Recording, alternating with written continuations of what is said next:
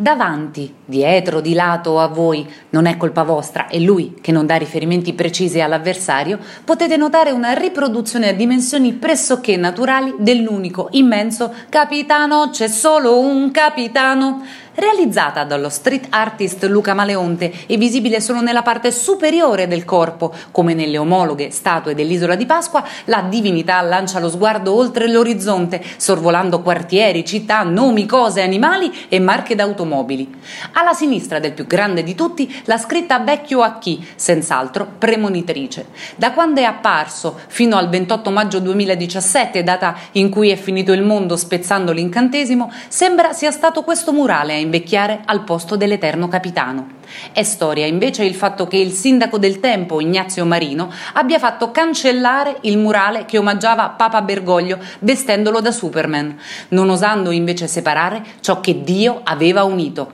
questo Francesco Totti e la sua gente.